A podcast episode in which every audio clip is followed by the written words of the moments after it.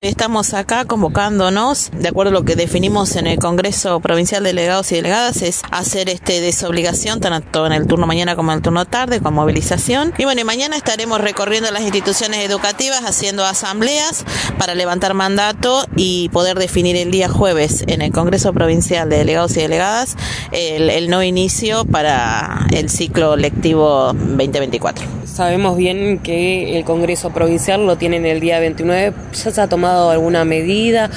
¿Cómo se ve el panorama para el inicio de clases? No, en realidad lo que nosotros hacemos es, tener nuestros debates, nuestras discusiones dentro de nuestras bases, con nuestras bases en, en las asambleas y bueno, ahí definiremos de acuerdo a, la respuesta que nos den los compañeros y compañeras en los mandatos sobre qué acciones vamos a llevar adelante, eh, cómo van a ser las medidas, si paro eh, eh, por 24 horas, 48, indefinido, bueno, eso lo vamos a definir en, los, con el Congreso cuando los delegados y delegados lleven sus mandatos institucionales. Según algunos dichos del secretario general de SUTEF, se tiene previsto el día primero de marzo movilizarse hasta la legislatura, donde va a ser este acto de aperturas. Así es, eh, como lo hacemos siempre, estamos a la espera bueno, de los anuncios eh, cuando se hace la apertura en la legislatura del gobernador de la provincia y ahí estaremos movilizándonos para, para el día primero. ¿Fueron convocados para el mes de marzo a una nueva mesa de paritarias? No, en realidad cuando fue la última mesa de paritaria el día 9 de febrero, lo que dijeron que esa era la propuesta que traían y que nos íbamos a ser convocados para el mes de marzo, pero en ningún momento pusieron fecha. ¿Es seguro que las clases no comenzarán? Eh, ¿Qué es lo que va a suceder este primero de marzo? Bueno, en realidad el ánimo de la docencia obviamente es el de luchar para mejorar y recomponer nuestro salario, porque obviamente con el sueldo que hoy tenemos, de hoy a este último mes que hemos cobrado, de 235 mil pesos, un docente que recién inicia, es imposible vivir acá en Tierra del Fuego, eh, poder alcanzar a lo que es lo mínimo indispensable, que es los productos de la canasta básica, lo, eh, poder este, cubrir un alquiler y la verdad que hoy es desesperante ver a las compañeras cuando saben que un cargo te lo está llevando un alquiler acá en Río Grande y bueno, eh, eso obviamente genera mucho malestar, eh, indignación porque bueno, son los salarios más bajos que hoy tenemos acá en la provincia y también eh, mucho, mucho malestar por, por la indiferencia también por parte del gobierno de no convocarnos para poder mejorar y discutir sobre nuestro salario. Recordemos cuál fue la última propuesta presentada por el Ejecutivo Provincial. En la última presentaron un 12,5% para el mes de eh, enero, 10% febrero y 10 marzo. Era algo así lo que nos habían propuesto, que obviamente nosotros rechazamos por ser insuficiente.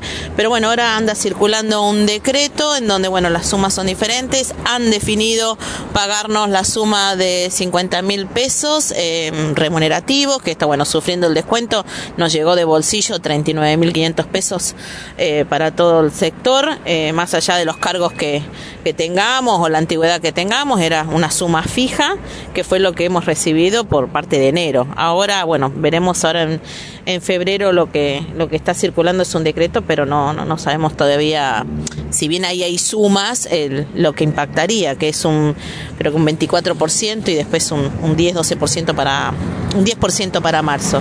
Pero bueno, además nosotros estamos reclamando qué es lo que va a pasar, respuesta, que por lo menos ve qué definición va a tomar el gobierno con respecto a las transferencias que el gobierno nacional ha definido no, no hacerlas a, a las provincias. Bueno, y eso para nosotros significa también de bolsillo un 10,25%, que es del FONID y Conectividad Nacional. Así que también eh, eso a nosotros nos afectaría nuestro salario.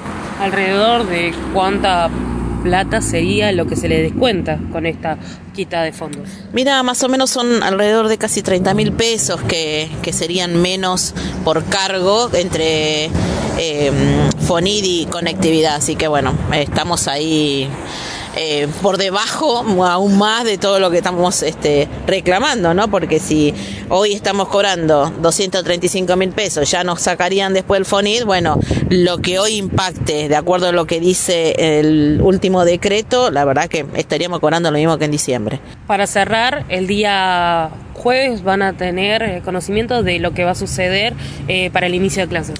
Así es, lo vamos a definir en Congreso Provincial de Delegados, donde cada uno de los delegados llevan los mandatos, las propuestas, eh, de qué manera vamos a llevar las acciones y bueno, cuáles van a ser las, las actividades que vamos a tener este, como propuestas, se definen ahí.